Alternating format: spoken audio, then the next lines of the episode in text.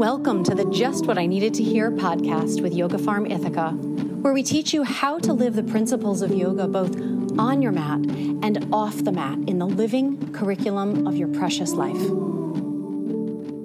So it's essential you all become more hyper vigilant. Go back to the basic foundations of what I teach. The quality of your experience of your life is solely dependent on the quality of the nature of your thinking. So when those statements sneak pa- past you, that's what you're putting out there.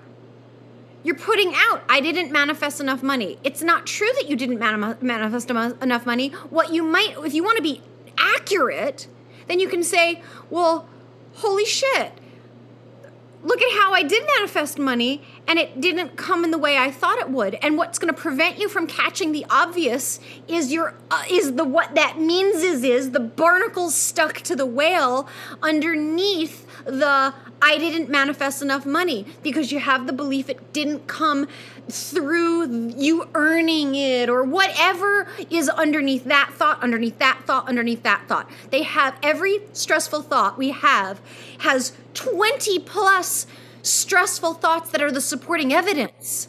That's where the weight of our problems are. It's not the original thought. It's the 20 sub thoughts that are the supporting evidence called the what that means is. This is Thinking, where the yeah. problem of thoughts versus feelings. You can, do you understand how by I, how it's all connected? These exercises I teach you may sound so innocent and so simple and so optional. But that's the that's the found that's the key. It's the knot that unravels everything. Everything is connected to that. You can't question thoughts if you if you don't even know what the thought is to begin with. You're calling it a feeling. So you've got no shot at attending to the 80,000 thoughts you have in a day when they're just mixed up. And so then you don't even know what they are. You can't question something you can't even identify.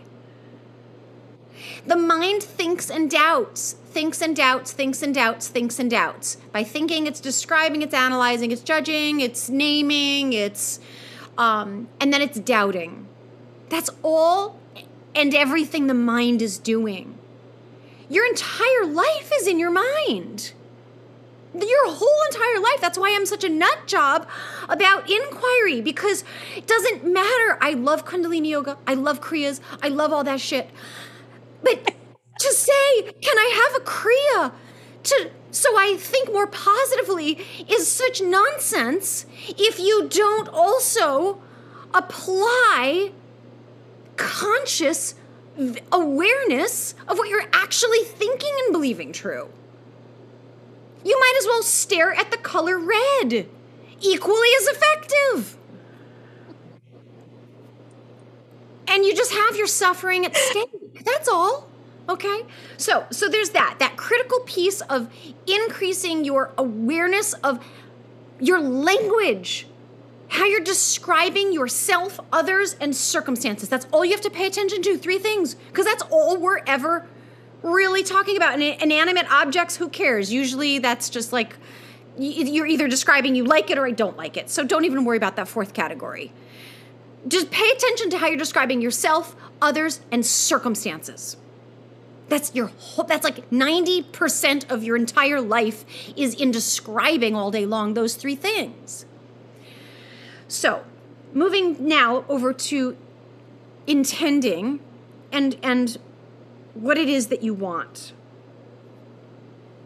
You did intend quite well what you wanted. And we always have what it is that we need. So the primary focus for me of intending is not so much about things, it's about my state, my inner state while I'm navigating something. I find that to be personally more productive, and I worry less about the the the supporting props, if you will. This is this is the this is the beauty of metta because any of the four parts of metta you can always use for intending for another without needing their permission. I don't intend for another person that they are like free of uh, a, an illness or a disease. I do intend, and, this will all make sense in a moment, okay? I will intend that while someone is navigating the circumstances they're navigating, and this is this is actually the mechanics of intending. Intending is not guided meditation and traveling all around. It's a very concentrated practice. It's a concentration meditation where you're using, I'm using my body, my temple. So if I'm intending well being, I'm present. I first I'll generate her outside of me and I'll connect with her eyes and I start to just kind of synchronize our breathing and I'm we're with one another's gaze. I'm seeing and feeling into her eyes and there's just a, an exchange of warmth. And I'm seeing the light in the eyes because it's the light of the heart that shines out the eyes. So now I've created this closed loop, this closed circuit. And so I'm just really present to the sensations of my inhalations, my exhalations and the language that isn't really necessarily spoken out loud, but that I'm very present to is the feeling. Intending is all about what you're feeling, and feeling isn't emotion. So I'm feeling calm. I'm feeling what it feels like to absolutely know that I'm held, that I'm safe, that no matter how things appear, I actually am and will be okay. That I don't have say in what that looks like.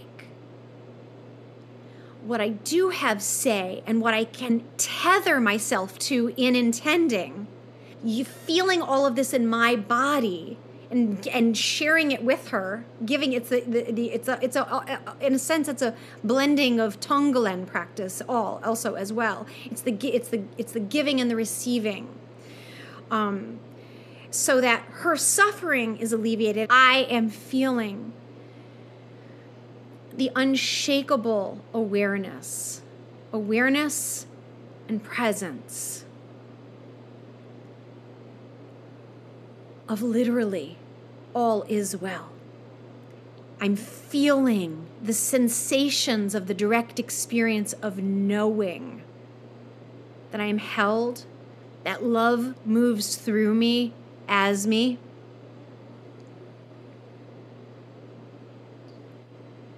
That I have the capacity to be with and to surrender myself into what is and to discern, to have the capacity to discern and listen and trust the simple directions, trust the impulse.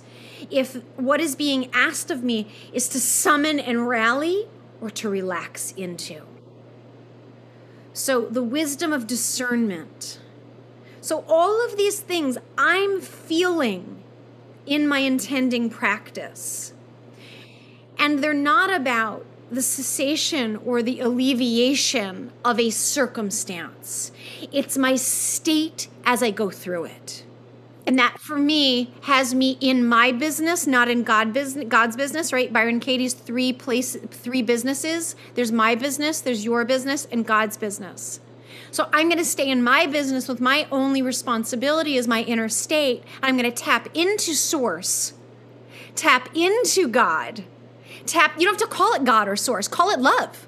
Just tap into the freaking force. Star Wars fans, the, use the force, be with the force. I think that is, frankly, the best church education, God education for all children is Star Wars. Right? Just give them to extrapolate everything about the force. Just just get everything that Yoda teaches and give it to your children. That's how I learned about God. It's the force. It's the same thing. That's what consciousness is. Is the force. They just use the word force instead of consciousness or God or divine. So, and how do we know when we're in the experience of the force or consciousness or love or presence? These are all words that are all you hear used. It's when you feel such deep intimacy in a moment. Look for where you feel deep intimacy within. Intimacy can also feel like deep connection. Nature is so profound. Like I spent, I um, I missed my morning walk because uh, we I have stink bugs here sometimes, and I just love them very much. I have no idea why. Start to learn to let go of the question why in life. Who cares? Just know what, trust what you love. Trust what enthuses you. Enth- entheos is the root word of enthusiasm. Entheos means to be possessed by inspiration. So I so a stink bug was walking. I got possessed by entheos. And I my automatic go-to when I see insects, this is where, this is where my mother archetype comes out. Do you need water? Okay. So if my dad taught me, he said no matter like ev- like everyone needs water equally. Everyone needs water equally, right? So I always have water and snack bags in the car. So when I see homeless, the homeless, I give them water. Everyone needs water. Everybody needs snacks. So stink bug. I'm just like, well, Adam, where is he to get water? Where's his water source? So I know how to like balance drops of droplets of water on my finger so that gravity doesn't pull it off. I know the size of drop, and then I just hold my finger near him, and they can sense water. And if he's thirsty, he's gonna come and get a drink. Oh my gosh, they take forever to drink. So there I am, like 20 minutes later, and I now I'm hearing this in SpongeBob language. You know, it's like 20 minutes later, right? Like because I I do have something else that I thought I was going to be doing, and I had a client at 11:30. But just that for me is such a communing with the force and with nature and love, because he stuck his little face straw into the water. And like, damn if he didn't drink that whole droplet of water and then wanted a second one. I'm like, I'm, I'm like, are you gonna inflate? He did not get bigger. Somehow he tucked it all in himself, right? And then and then I put him on a plant. But that for me, those are the you want to look for what uniquely enthuses you. And keep trusting those pulls, those mini pulls cuz when we skip them, we just get going in the routine of life which is can be ugh, so you have to allow, we live in a culture that is so focused on doing and doing and doing and doing and the next thing and the next thing and the next thing. Got to know what time it is because I have to do the next thing. Am I on time? I got to get to the next thing.